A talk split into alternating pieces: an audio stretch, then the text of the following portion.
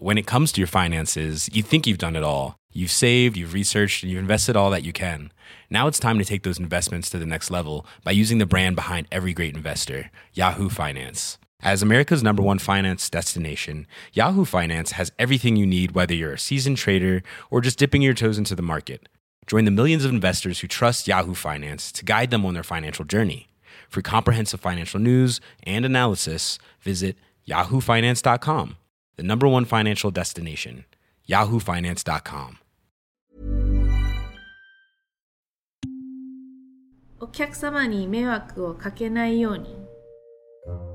Hi, my name is Niki, and I am the chef at n/naka. Well, one of the chefs at n/naka.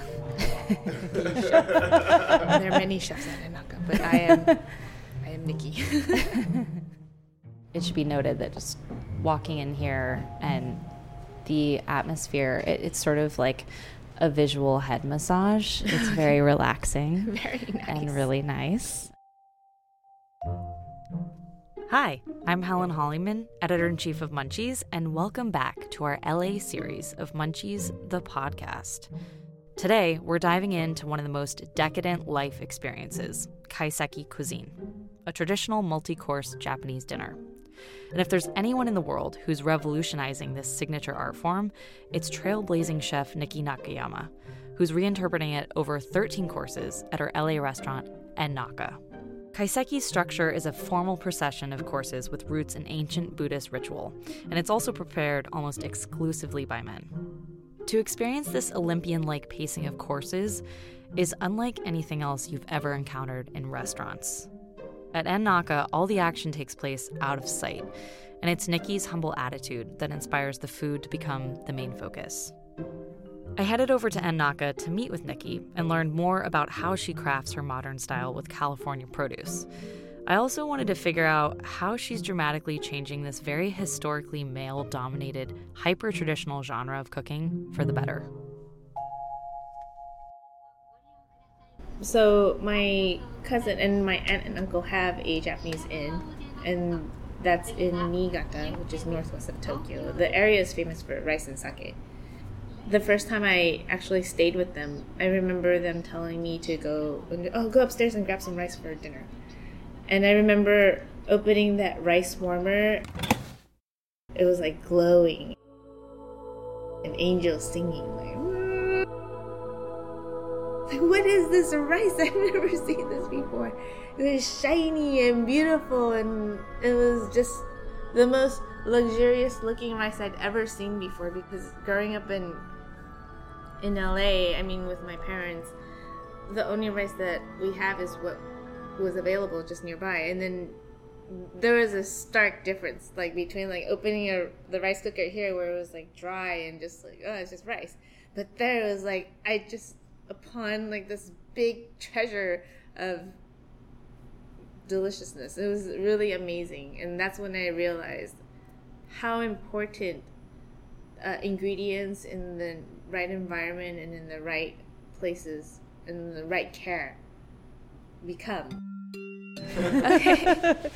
um, sorry, we were talking about my experience. My personal experience with kaiseki was when I visited um, my relatives, and that was my first time actually having a sit down kaiseki meal.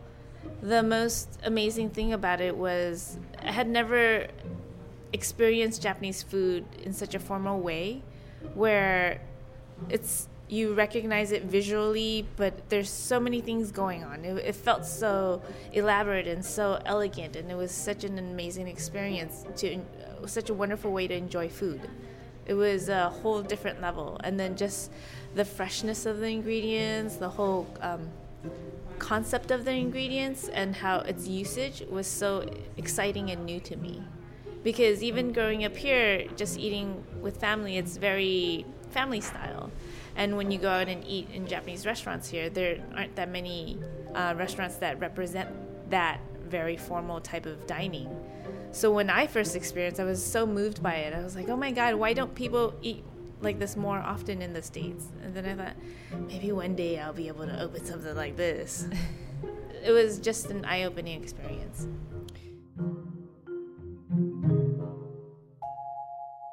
Would love to hear your perspective on um, the traditional ethos of kaiseki. Okay. Um, so kaiseki is rooted in tea ceremony, and um, it was originally created as a part of tea ceremony, which is um, it's the very formal Japanese um, way of presentation, rooted in Zen, and it's very um, has religious intonations and backgrounds to it. Um, in its original form, kaiseki is completely vegetarian. I think I would say that it was vegan but over the years it's progressed into two different types of um, forms of cuisine and dining whereas the original is very um, very subtle very kind of subdued. The newer version of kaiseki is more of an elaborate banquet.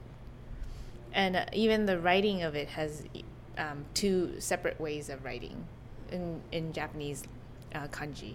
So one being um, a stone to the chest, which is what Buddhists used to do to sort of stave off hunger.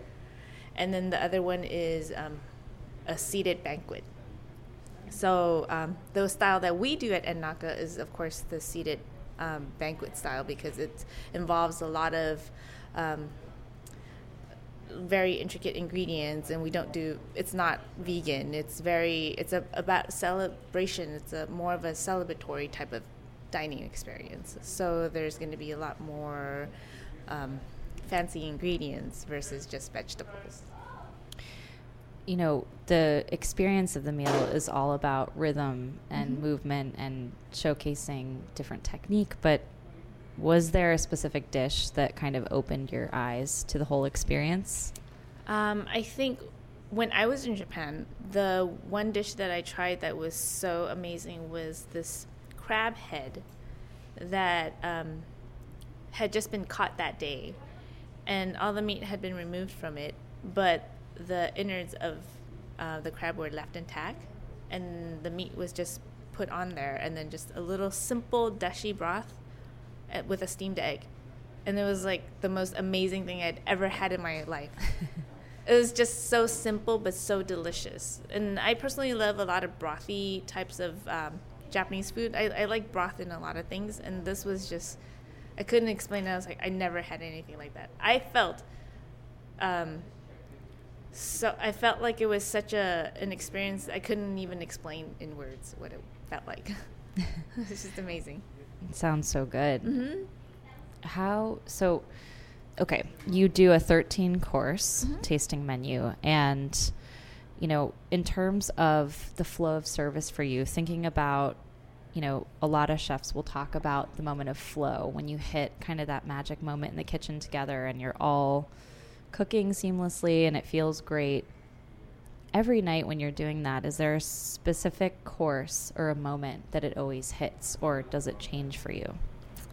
Um, I believe for me, it would be the second dish, which is our, we call it the Zensai, and it's our um, main appetizer dish. It, it's comprised of a lot of little elements to it.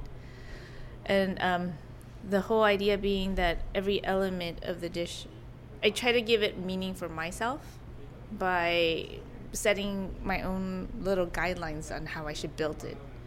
So the concept for me is in Japanese we have um, in our alphabet it's it the syllables are a i u e o, but uh, in, there then it goes down and there's a sashi suseso.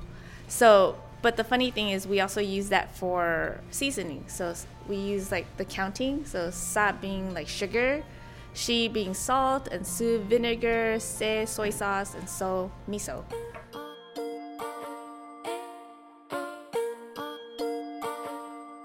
And you basically add ingredients in those orders according to Japanese cooking philosophy. So you always add sugar first before you add the the um, salt.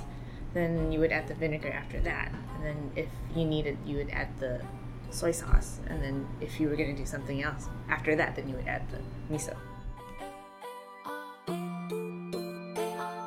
So I tried to put that into that Zen zensai, like where every element has something that's representative of those syllables, and um, when I'm putting it together, every single element is separated, but they're connected. And then when I can get that out on time with the flow, it just feels like everything's going to be okay from that moment on.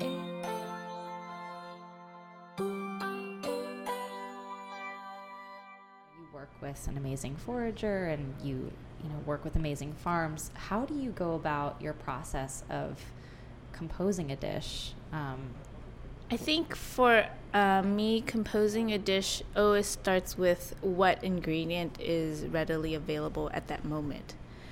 And I always think, in terms of a complete dish, it should never be something where you're trying to finish that last bite.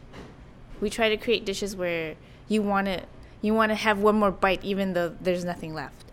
I think that's very important. So when we take that into consideration, that means you have to take in um, the overall feel of a dish, which means is the acidity balanced with the savory and is the sweetness balanced well with any kind of bitterness. It's constantly recalibrating that dish so that it's never overwhelming or powerful in one particular way where you're like, oh my God, I just can't take another bite.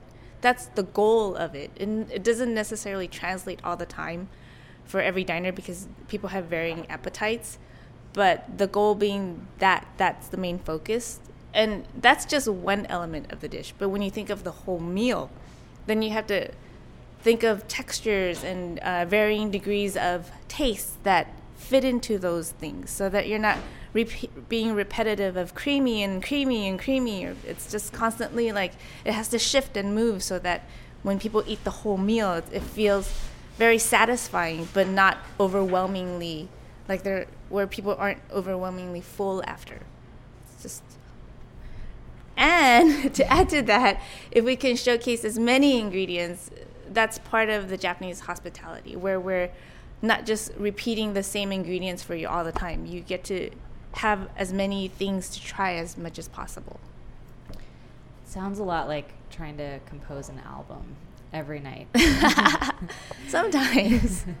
There's so many different elements. And I know that Yes. in past interviews you've mentioned that, you know, food is sort of the, the main star and you're the supporting actor. Yes. And, you know, in terms of thinking back to the ingredients, like what blows your hair back right now? Like what right now in California is just like blowing your mind? what right now in California is blowing my mind? This is really hard because it just really depends on the season. Um, I think the most exciting thing that I got to work with uh, was we were we're part of a program with Dock to Dish, which is a kind of like a CSA for seafood, for lack of a better explanation, but they're direct fishermen to restaurant. So that's the program. And I think um, the most exciting thing that they brought to me w- were these shrimps called ridgeback shrimp. And, uh, before then, I had never worked with it before. And it was so exciting because I tasted it and, and I was like, these taste exactly like uh, amaebi spot prawns. They're just a lot smaller. And um, I thought it's kind of a shame that people don't know more about it. And whatever however it's being used may not necessarily highlight how amazing they are.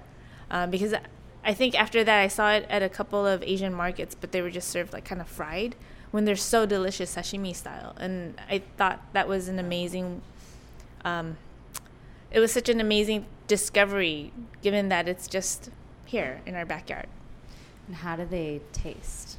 They're um, plump and they're really sweet. They're really delicious. They have this creaminess uh, undertone to it. So they were just really nice and clean. You're making me really hungry. so, thinking about your guests, you know, you mentioned before how, you know, different guests have obviously different appetites and larger, smaller stomachs. Um, one of the most interesting things that I think you do is you keep kind of a dossier of sorts on all of your guests to kind of remember what they ate the last time they were here, or allergies, etc. Since you've been open over the course of sort of that book, if you will, how has that affected how you cook? And how has that affected your relationship to your guests? Um, I do believe that our guests are appreciative when we remember and recognize that um, the things that they don't like and things that they do like. I think it's a, a level of service that is really important in a dining experience like ours because we're already asking them not to um, pick what they want to eat, but allowing us the luxury of choosing the food for them. And I think as much as we can, we try to accommodate people's um, needs and their dietary restrictions. Of course, we have to be mindful that there is a level of um, a place where we have to just be able to just say um, we're so sorry that we can't accommodate those certain restrictions. But overall, just having those notes really, really help shape um, menu planning for me in that I think there's so much to look back to. And if I could just find a way for myself to keep looking forward instead of looking back to, to find old dishes to remake again, um, it's, it's a wonderful way to stay ahead of the game and also to remind me what what works and what doesn't. Has there ever been an instance where you had a diner that when it comes to your finances, you think you've done it all. You've saved, you've researched, and you've invested all that you can. Now it's time to take those investments to the next level by using the brand behind every great investor, Yahoo Finance. As America's number one finance destination, Yahoo Finance has everything you need, whether you're a seasoned trader or just dipping your toes into the market. Join the millions of investors who trust Yahoo Finance to guide them on their financial journey. For comprehensive financial news and analysis, visit yahoofinance.com, the number one financial destination, yahoofinance.com. maybe had a restriction of some sort and it actually helped blossom like a new dish for you that you were like, oh, this is so good. I have to do it again. I, I feel like that for every restriction I get. Initially, when I when I'm made aware of the restriction, my of course my initial in, um, reaction is like, "What? Are you kidding me?" But um, if I if there's enough time and space to sort of like really think about it, it's always amazing what we're able to come up with. And sometimes it's easier to work within restrictions than without. When you have restrictions, you you sort of take away all the other things that you can work with, and then you're, since you're forced to work with these specific um, ideas, it actually helps create many dishes. And I always think I have to be thankful to people who give me these restrictions because there have been so many times where I wouldn't have thought of it had it not been under those circumstances. Mm-hmm. So, yes. Is there a dish currently on the menu that is very close to you? Uh, I think, um, yes, there is a dish on the menu that's currently very close to me. I feel that every time um, we're able to develop a dish that is new and unlike other dishes that we've done before, I can't help but feel an affinity to, to it because it makes me feel like uh, the creative um, ideas are they're still available. It's not like I've reached any block or anything. So I'm grateful to be able to create dishes that are still new. And right now we have on one of our menus a it's a marinated black cod that we serve roasted, but we take um, little pieces of rice paper that are crisped up uh, via frying, and then um, it's it's placed on top of the fish, so kind of kind of like it's scale. And the most awesome part of it is the sauce that sort of just came out of nowhere. The sauce is um, the braising liquid that we use to cook our first dish, which is um, sazae. It's a conch shell. And um, that braising liquid, I was able with that braising liquid, I put together sort of like a demi glace sauce, and it's really interesting because it's so deep like a demi glace, but then it doesn't have any beef broth or or meat broth in it. It's seafood based, so it adds a whole different kind of like element to it, which is really exciting to me because it's like taking some knowledge that I have and then adding some new knowledge and putting it together and then having it be totally different for me. So it's like a whole new sauce in a whole new way to me. and but it tastes familiar because it's similar to demi-glace, but then it's not. We're in one of, I think, the greatest food cities in the world. Clearly, it's a place that just has like every kind of amazing food you could want. On your day off, do you ever go somewhere to gather inspiration, or where do you go to kind of recharge your creative juices? Um, on my day off, it's very hard to make plans to go out and eat so much. I mean, I always go to comfort comfort places. Like, there's a lot of great um, noodles near where I live because I live in the San Gabriel Valley right now, and um, I end up eating a lot of just really simple foods because I feel that the best inspiration sometimes comes from the things that are put together like simply because they are instead of an overthought dish. And i like i like to be inspired and to be reminded what food should taste like and that i shouldn't. It's sort of a, a great way to remind myself that as much as we like to put things because ideas sound great or elements sound great that at the core of everything we like to eat is something that is comforting and delicious. I think that's very important for a good dining experience. Thinking kind of on the opposite side of the kitchen, like as a diner, how should we enjoy a kaiseki meal? Because in the kitchen, it's all about setting the pace and the rhythm of things. But for us, like, you know, sometimes people have a tendency to like speed eat or, you know, mm. eat something, just be like, that was good. Okay, what's next? You know, how should we mentally approach it as we're going through it?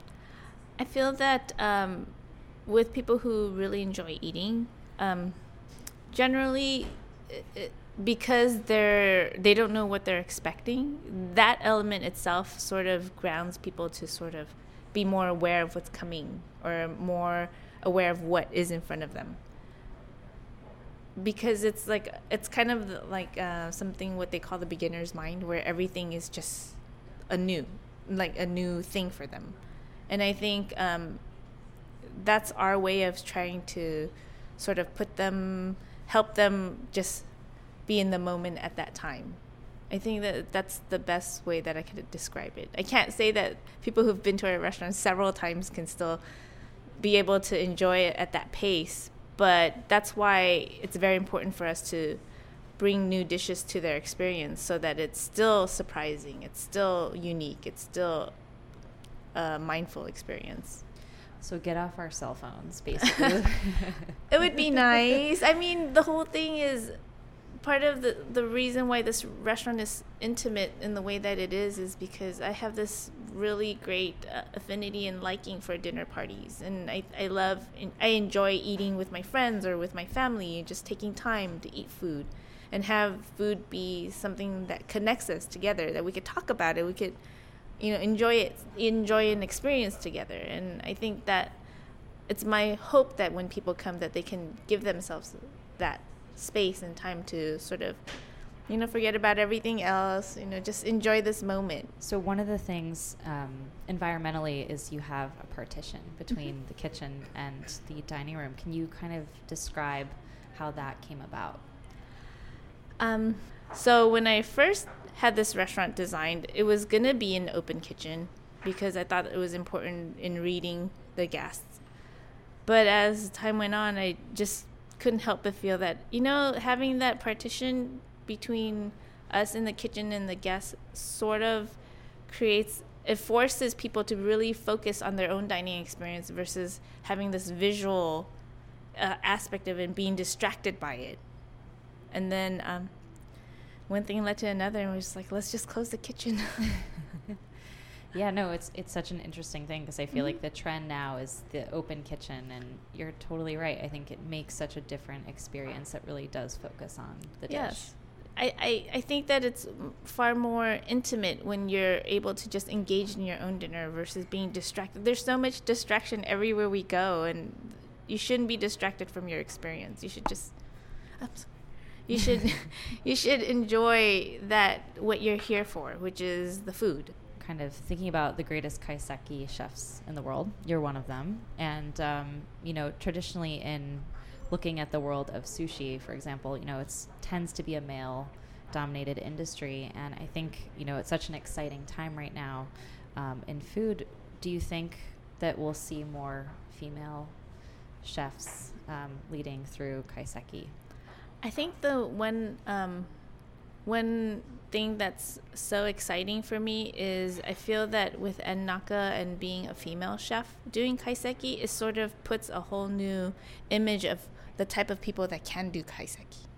Like it's not it's not um, limited to this particular idea of what a chef should look like.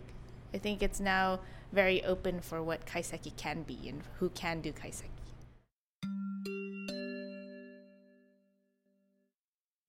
Letting us come crash your kitchen. Thank you. What uh what are you selling or what are you buying today? Well, um, this is the most exciting thing that we wanted to talk about with n/naka because um, I have so many guests that come and they've experienced kaiseki in Japan and then they have experienced kaiseki maybe somewhere else in Asia and they're like, "Oh, this is not really really like Japan or this is not really like, you know, the kaiseki." And some people might be like who are traditionalists might think that we're not Japanese enough or we're, we're it's for lack of a better word, it's fusion. but but it's upsetting in not necessarily upsetting. It's just um, it would be nice if we could inform people that you know when you really take kaiseki into consideration, the whole philosophy of kaiseki is about um, being local, about trying to translate all the best things that are around us into food. I mean, like to translate those ingredients into something that's even more special and that's what I want people to understand that it doesn't make sense for me to be in America in Los Angeles, California making food that tastes like it should be in Tokyo, Japan or Kyoto, Japan. It just doesn't because we're not in Kyoto. We're not in Tokyo. There's ingredients there that are amazing that they can get that are just an hour away from every restaurant. And there's amazing ingredients that we can get that just are an hour away and it's not the same ingredients. But we could do our best to use the Japanese technique and the Japanese seasonings and the cookings to bring that to life and and it's my hope that we can find new flavors or find new combinations that aren't necessarily like 100% traditional Japanese. So, with that being said, we have an amazing forager working with us today, and his name is Pascal Baudar, and he's perhaps the most famous forager in Los Angeles. I think he is the most famous forager in Los Angeles and he's brought us these amazing things from um, the mountains nearby to, for us to work with. Cool. Mm-hmm. Can we? Yeah. Do you mind if we maybe just get Yeah. some sound bites of Sure. what he's selling? you? so please Bonjour. talk to Pascal and Carol, or No, oui. my wonderful Hello. partner sous chef who does amazing things. So keeps, she keeps the whole kitchen together. Carol keeps the As kitchen as- together as much while I tear it apart, and then drive her crazy while I tear it apart. Someone has to tame the insanity. I got you some beautiful black mustard, by the way. Oh, the big one. Very have one of your big mushrooms Not today. Not today. Too hot. I Too wish. hot. The I weather. wish. I know. The weather is so affecting everything that comes in. Yeah, Yeah, it's crazy. Mostly uh, foraging is so seasonal too. It's if it's too hot, that's it. Yeah. What are you currently like? What did you bring today? Niki is experimenting with uh, pine and rocks. Uh, she's gonna explain what she wants to do, but uh, cooking with rocks, right? So I've been foraging like rocks. yeah, we made the rocks and we're like, they have to be like an inch and a half, not any bigger than two inches, and they can't be smaller than an inch. So he was just explaining his journey about the forest, looking for these perfectly sized rocks for us. Wow, and what do you plan on doing with those? Do you have any Um, idea? That was Carole Iida Nakayama, Niki's life partner and sous chef. We're gonna heat them up, and as Pascal was just explaining to me, when the native people used to have clay pots, you know, they couldn't put the clay pots over the fire to create soup. So they would use rocks over the fire and insert the hot rocks into the clay pots, which had the liquid and the soup bases in them. So, kind of following that native tradition, we're going to do our Japanese version of it with you know, it will create a nice steam and, you know, fragrance and all of that once the hot rock is inserted or once we pour the soup on top of the hot rocks. So, So is today the first day that you're going to test this out? yes. Yeah. Cool. Well, see. Pascal, you must have like a very uh, kind of thoughtful look at. You can't look at rocks the same way ever again, right? That's correct.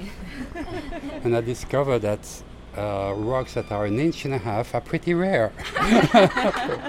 they all end up like b- below one inch or above two inches. So it was it was actually two locations to get those tiny little rocks. Did you Yeah. have like a ruler, or how are you sizing them? I used to be a graphic designer. I know an inch and a half is like some of them are bigger. This is definitely two inches. But I was looking for pretty rocks too, you know, because I know she's very aesthetic. So Sounds. You can I want- have your job? It sounds so like relaxing. He's the happiest guy we know because he's just like In nature in all nature. day. you know. that's the image. The, the reality is like, oh damn, it's so hot. Like, why am I doing this? why am I looking for rocks? Bug bites and Bug heat bites falling down the side of the hill. yeah. Going swimming. My, you can see my, my feet are actually still completely wet. it's because I actually fell in the water today. So it's, so, it's part of the fun. Yeah. But she's the only chef. I mean, the two of them like went with me and start He Getting- showed us where all the wild mushrooms were around. Wow, you must really trust them. I must, I, I, yeah, yeah, I trust them. I don't think they're gonna go by themselves. We have a Horrible sense of direction. No, so no, we're just like we never go anywhere without Pascal. I tell them there's a lot of bears and wolves and mountain lions. That was my afternoon with the amazing Niki Nakayama. Thank you so much to Niki, Carole, their forager Pascal, and the entire staff at Naka for letting us spend some time in the restaurant and also serving me one of the most incredible, unforgettable meals I've had. That wraps up our LA series of Munchies the podcast. Check back in two weeks when we're going international and heading to Denmark, so it's going to get a little crazy. Until then, get all of our delicious Munchies content over at munchies.tv. Hit us up at Munchies on Twitter, Instagram, and Facebook too. And if you like the show, go rate us on iTunes because it actually helps us out. I'm Helen Hollyman. I'll catch y'all in two weeks.